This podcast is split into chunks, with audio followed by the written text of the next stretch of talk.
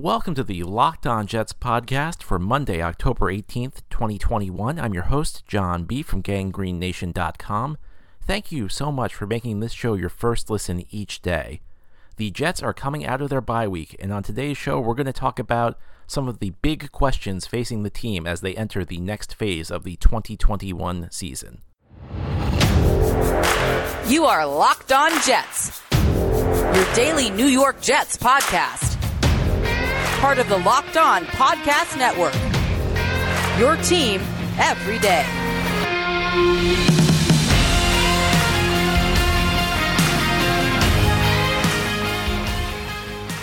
I hope you enjoyed your weekend. A great slate of NFL games on Sunday. It began in the morning with the London game as the Jacksonville Jaguars got their first win of the season, a last second victory over the Miami Dolphins. Then you had your one o'clock games. In the four o'clock window, you had a tremendous game that went to overtime between Dallas and New England that the Cowboys won. And then another overtime game Sunday night as the Steelers defeated the Seahawks. And a couple of former Jets figured prominently in that outcome, and not in a good way for the Seattle Seahawks, as former Jets quarterback Geno Smith fumbled in overtime, setting up the game winning field goal for Pittsburgh. And Jamal Adams played a pretty poor game, capped by a dropped potential game winning pick six late in the fourth quarter. But now we can focus on the Jets again. Jets are coming out of their bye week, and they're entering what I would call the second phase of the 2021 season. And this is going to be the longest phase. Heading into the season, I kind of saw this year divided into three phases. You had the first phase, which was the first five weeks of the season pre bye. And I was hoping for the best. But you had to know going with a young team that things may not work out the way you wanted it to. It, when you have a very young team and that young team struggles, it's typically going to happen at the very beginning of the season. That's just how it works. You still have guys learning to play in the NFL, adjusting to the speed of the game, the complexity of the game. You knew that things could be tough. You were hoping they would not be, but you knew they could be. Now they've had a few weeks to get some experience. They've had the bye to assess what's going right, what's going wrong, try and figure out a way to fi- fix what's going wrong. And now we enter into the, what I call the, the second phase of the season. And this is the phase where I want to begin to see improvement. I talked the first couple of weeks, and I was I went very easy on the Jets when they were losing. Lots of people were very critical of them. I don't think I was because I knew again I felt like this was a young team and my focus was more later in the season. Well, now I think we we need to see some progress, and I'm not going to be as easy on the Jets as I evaluate them over the next couple of weeks because things kind of open up as far as the schedule goes. And in this, what I call the second phase, it begins with a game at New England. Well, look, the Patriots are not that great. This is not a vintage Patriots team. This is not a Tom Brady Patriots team. It's tough to go on the road. It's tough to go on the road in division, but this is kind of a winnable game for the Jets. I mean, I think if you think back to that first game the Jets and the Patriots played, New England won by 19 points, but that was based on Zach Wilson throwing four interceptions. If you actually look at the quality of the play outside of the quarterbacks, it was pretty even. So the Jets have an opportunity in that one. Then you have a game against Cincinnati. Okay, that one's tougher than you thought it would be at the beginning of the season. Then a game at Indianapolis Thursday night. Tough to travel on the road for a Thursday night game, but that's a game that looks easier than it was at the beginning of the season. Then you play Buffalo. Okay, that's not easy. But then that you follow that up with Miami, who's in free fall. Houston, which might be the most dysfunctional franchise in the NFL, top to bottom. Philadelphia, not that good. New Orleans, I mean, they're okay, but they're not a vintage Saints team. Miami, again, not that good. Jacksonville, bottom of the league, just got their first win yesterday on par with the Jets. So this second phase of the season is going to be really important because I think you're going to try and build momentum into what I call the third phase, which is really two weeks. The last two weeks of the season, the Jets have very tough games. They have Tampa Bay, and then they have a trip to Buffalo. So what I want to see the Jets do is play effectively. I want to see them grow as a team and then maybe those last two weeks, which are not games you're expecting them to win, maybe they'll have enough confidence. Maybe they'll be playing well enough to actually put up a fight in those games. That's how I see it. And I think that the answers to at least some of the questions we will ask today will determine whether or not the Jets make the type of progress we're looking for over the final 12 games of the season. And I think we have to begin by asking can the Jets get Zach Wilson going? Prior to the season, I was asked frequently in mailbag questions what would be a successful rookie season for Zach Wilson. And the answer that I continually gave was that I wanted to feel like Zach Wilson belongs in the NFL. And if we're going to be fair through the first five weeks, it has not looked like Zach Wilson belongs in the NFL. He's 31st in completion percentage among qualified passers in the important stat, and I think it's a really important stat average per attempts, 27th. He leads the league in interceptions. I mean, you could go you could go down. I mean, a four to nine touchdown to interception ratio, only four touchdowns, twenty that's 29th in the NFL. If we're talking passer rating, it's not very good. Zach, 30 seconds with a 62.9 passer rating. Listen, the num- the numbers speak for themselves. There have been some individual good moments. There have been some individual impressive moments. I think about the second half of the game against Carolina. I think about the second half of the game against Tennessee but it's been bad. He's thrown at least one interception in every game so far. And the other thing I'd say about Zach is that when you look at the positive plays, it seems like they're disproportionately on kind of broken plays where he's evading the pocket, he's extending the play, and he's keeping his eyes down the field. Receivers are breaking the route. And that's good. Listen, you want playmaking ability in a quarterback. That's not necessarily a bad thing. You'd rather have that because if you take those plays off the table, there's not a lot positive you can say about Zach's performance. At least you do have something positive to say. And again, playmaking ability, ability is important. Look at the great quarterbacks in the NFL. Many of them are able to make things happen after everything else breaks down. But Zach has really struggled in the pocket. I think his reads in the pocket have been shaky. I don't think he's confident in what he sees. And on some level, that's natural for a rookie. But Zach has seemed a little overwhelmed, even by some pretty basic looks, even by looks he saw at BYU. It, seems like adjusting to the speed of the game has been an issue. And again, on some level, this is natural. On so, some level, I think you're going to go through this with practically any rookie quarterback. I'm a little concerned with the degree to which it's happened with Zach. Now, you look back at recent Jets history this is not a great team surrounding Zach Wilson, but this is not as bad of a situation as, say, Sam Darnold or Geno Smith were in. This is a workable situation. So I, I don't want to overstate my level of panic here. I'm not in panic. I have a little bit of concern, though. I don't think you can totally write off what happened the first five weeks as he's just a rookie. I think it goes a little beyond that, but we do need to see more. And for me, this is about kind of going back to the basics for the Jets. And a lot of this is going to be on Mike LaFleur. A lot of it's going to be on the coaching staff. They need to figure out what Zach is comfortable with. I don't think they've done a good job of that in the first few weeks of the season. You know, I go back to his BYU tape, and there were some things he was pretty comfortable with. There were concepts he was comfortable with, and I don't see the Jets running enough of those. And to me, if you're building up a quarterback, the first thing you do is you figure out what he's comfortable with and you kind of build out from there. And I wonder, and I, I hesitate to say this because I do think Mike LaFleur is taking too much of the grief. I mean, listen, some of the plays the Jets are missing, there are, there are open receivers. There are guys who have been schemed open, and people are complaining because the Jets aren't executing. It's ultimately on the players to execute. But I do know as much as the quote unquote Shanahan system is kind of the prevalent system in the NFL sometimes the guys who run that type of system are a little too rigid. They're a little too set in their ways. And I think the Jets need to get back to things Zach's comfortable with. And even if your offense is fairly basic, if you have a handful of things that you know you're capable of executing, that's a good thing. I would rather have a handful of core plays I know my guys can execute than a wide variety of plays. I'd rather have like a handful of, of plays that I, I feel very confident in my guys in, even if the defense knows that's coming. I'm confident my guys can execute that. I'd rather have that than like a you know a huge, huge playbook.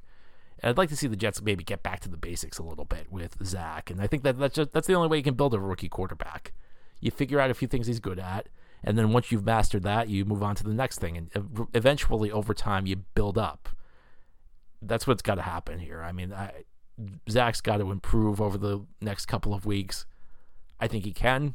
I think it's too early to write him off, but I think that we'd be lying if we said that this was a good beginning to his career. I think we'd be lying if we said that at the beginning of the season we were expecting this, that we'd be satisfied with this, that this was what success would look like.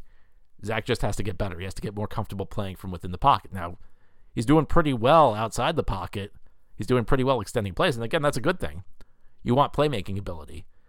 But now we need to get to winning within the pocket. We need to get to winning from the pocket. And that's more more than anything is important because we've talked frequently about how much of this season is about Zach Wilson's development. So we're going to need to begin to see some of that development.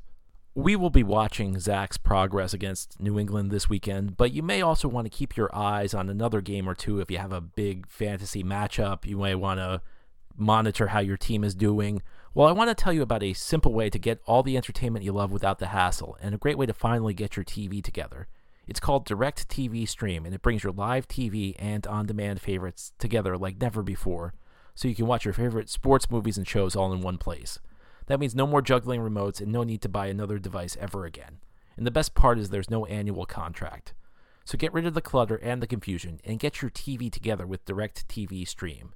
You can learn more at directtv.com. That's directtv.com. Compatible device required. Content varies by package. Thank you for making Locked On Jets your first listen each day. Today we are talking about questions the New York Jets will have to answer in this next phase of the NFL season.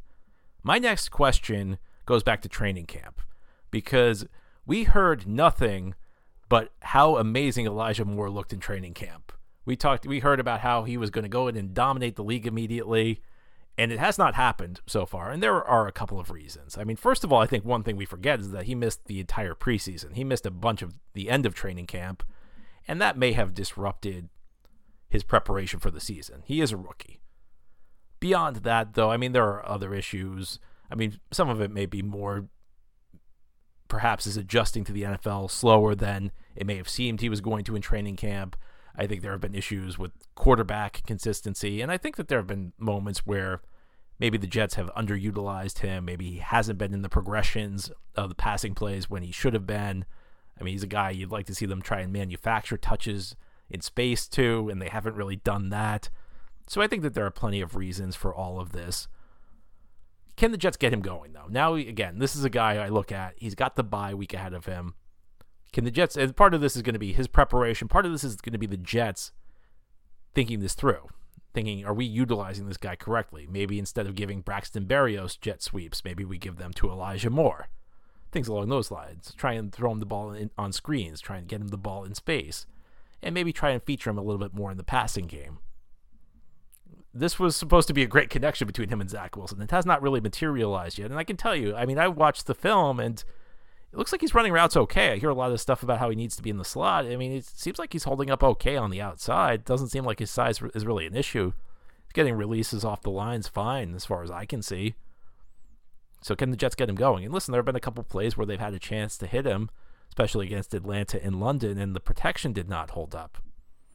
So that's a guy I'm got my eyes on. I keep waiting for it to happen, and I hope it will happen soon for the Jets because I loved this pick when they made it and I still have high hopes for Elijah Moore. Maybe the bye week will be what we need for things to finally click. The next thing I want to talk about are young players because I think whenever you see a young player flash, you get excited. It's one thing to make a play, it's one thing to have a good game. I'm wondering whether some of these young players who have flashed can sustain it. One guy I'm looking at, Alijah Vera-Tucker, who, for the most part, I think has been pretty good. Now, there have been a few moments where things have been rough. He's had a few hiccups in pass protection, but it feels like, especially against Atlanta, maybe he was beginning to finally put things together. This, of course, was a player the Jets traded up for. Second straight year, the Jets invest on the offensive line in the first round. So far, I mean, I'm pretty pleased by what I've seen. Not an easy transition to move to the NFL.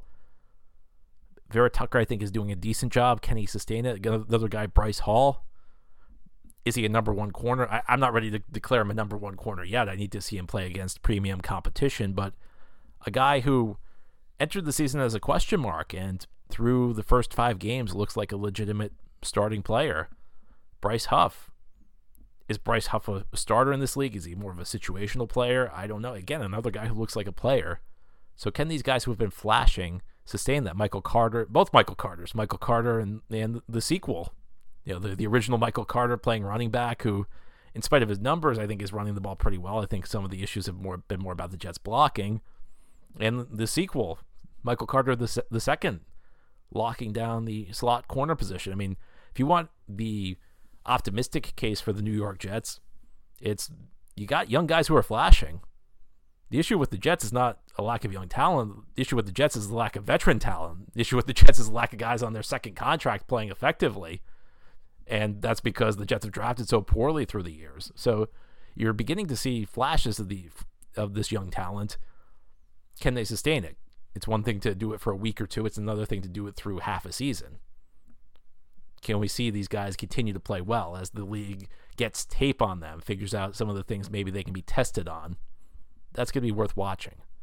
Another thing worth watching: how will Mekhi Becton play when he returns? And I guess another question, I guess kind of a sub question to that: when will Mekhi Becton return? I actually think people have been too hard on Mekhi Becton. You know, you call him injury prone. I mean, that injury he suffered against Carolina could happen to anybody. And I, yeah, I understand that there were reports at a training camp he was struggling against Carl Lawson. Well, first of all, Carl Lawson's a tough matchup for him. Carl Lawson's kind of the, the, type of pass rusher you'd expect him to struggle against. And even though he was having a rough game against Carolina, he was facing another pass rusher you'd expect him to struggle against in that game. But beyond that, the same people who were telling you about how terrible he was in training camp were the ones who were telling you how amazing Elijah Moore looked. So let's keep it in perspective here. But beyond that, I think if you look at way, the way Becton played last year when he was actually on the field, you know, in actual games, he was a guy who went through the NFL. He was a guy we thought needed some refinement. He was not a finished product. He was still learning how to play. He acquitted himself fine. I mean, he played some excellent games. He was not a weakness in pass protection. I mean, I don't think he was a dominant pass blocker last year, but I also would not say he was a liability. And quite frankly, entering the 2020 season, I was worried about it because he was so unrefined and he was a good run blocker. So I'm hoping Becton returns. I'm hoping he reminds us all why he was drafted in the first round last year, why there was so much optimism around him. And to be honest with you, I think people are too hard on Becton. I really do. Another guy I have questions about. What's going to happen with Denzel Mims? This has been such an odd situation because you almost get the feeling that this is not about his ability level. And sometimes you see a player who's benched for reasons that seem inexplicable and he gets on the field and he doesn't produce the way you're expecting and you realize okay well the coaches maybe saw something in practice that we did maybe we were a little too optimistic about our this prospect we drafted he came in with so much hype maybe he's not as good as we thought but you got to say the few instances the Jets are putting Denzel Mims on the field he's producing this year and it's not like the offense is doing a whole lot without him uh, out there. But here's the thing I don't understand. This is a guy who you have to be able to get something for in a trade. So if you have no interest in ever putting him on the field, why wouldn't you trade him? Because his value is not going to go up sitting on the sidelines. Every week that passes where he sits on the sidelines, other teams are going to be like, well, there must be a reason for it. You're going to go back to what I just said. There must be a reason he's not playing. So can the Jets resolve this situation? I would prefer to see him get an opportunity to play because the few times he's been on the field this year, he's made play. Now, I mean, some of these have been more about the defense messing up than Mims making a spectacular play, but there hasn't been much good that's happened for this offense this year. So I'd like to see something happen. But if they're not going to play him, get something of value for him. Like, I don't understand this whole thing where he's just going to be buried on the bench and he's never going to get an opportunity, but you also won't let him go somewhere else and produce and maybe get something in return. What's going to happen here? Are the Jets going to make a move here? and maybe it's the type of move where you you deal him for a, another a young player on another team that's fallen out of favor. Maybe that's what you do. But I don't understand what the Jets are doing with Mims. Put him on the field. Uh, that's what I'd like to. See. I'd like to see him get an opportunity on the field. But if you're not going to put him on the field, make a deal. You know, get something in return for him and give him a chance to play some somewhere else. That's how I view that you know, when he's been on the field this year, Mims has produced like a guy who has eaten a lot of built bars. And if you haven't tried built bar by now, you're missing out. They say it's a protein bar, but it does not taste like one. You have to try one of these amazing bars yourself to believe it. Because most protein bars don't taste good. But built bars are soft. They're covered in 100% real chocolate. They taste like a candy bar. They're really good. And the bars are low carb, low calorie, low fat, low sugar, and high in protein. So all the healthy benefits on top of being delicious. Go to builtbar.com and use promo code LOCKED15 and you'll get 15% off your order. Again, it's promo code LOCKED15. It's one word with no space. L O C K E D number one, number five for 15% off at Built B U I L T B A R dot com. And I don't know what the odds are of Mims playing this weekend, but BetOnline remains your number one spot for all the football action this season. Head to the, the new updated desktop or mobile website to sign up today and receive a 50% welcome bonus on your first deposit. Just use promo code LOCKED ON, it's one word with no space, L O C K E D O N, to receive your bonus. From basketball, football, baseball postseason, NHL, boxing, and UFC, right to your favorite Vegas casino games. Don't wait to take advantage of all the amazing offers available for the 2021 season. BetOnline is the fastest and easiest way to bet on all your favorite sports. BetOnline, where the game starts. This is the Locked On Jets podcast on this Monday as we talk about questions for the New York Jets as they enter this next phase of the 2021 season.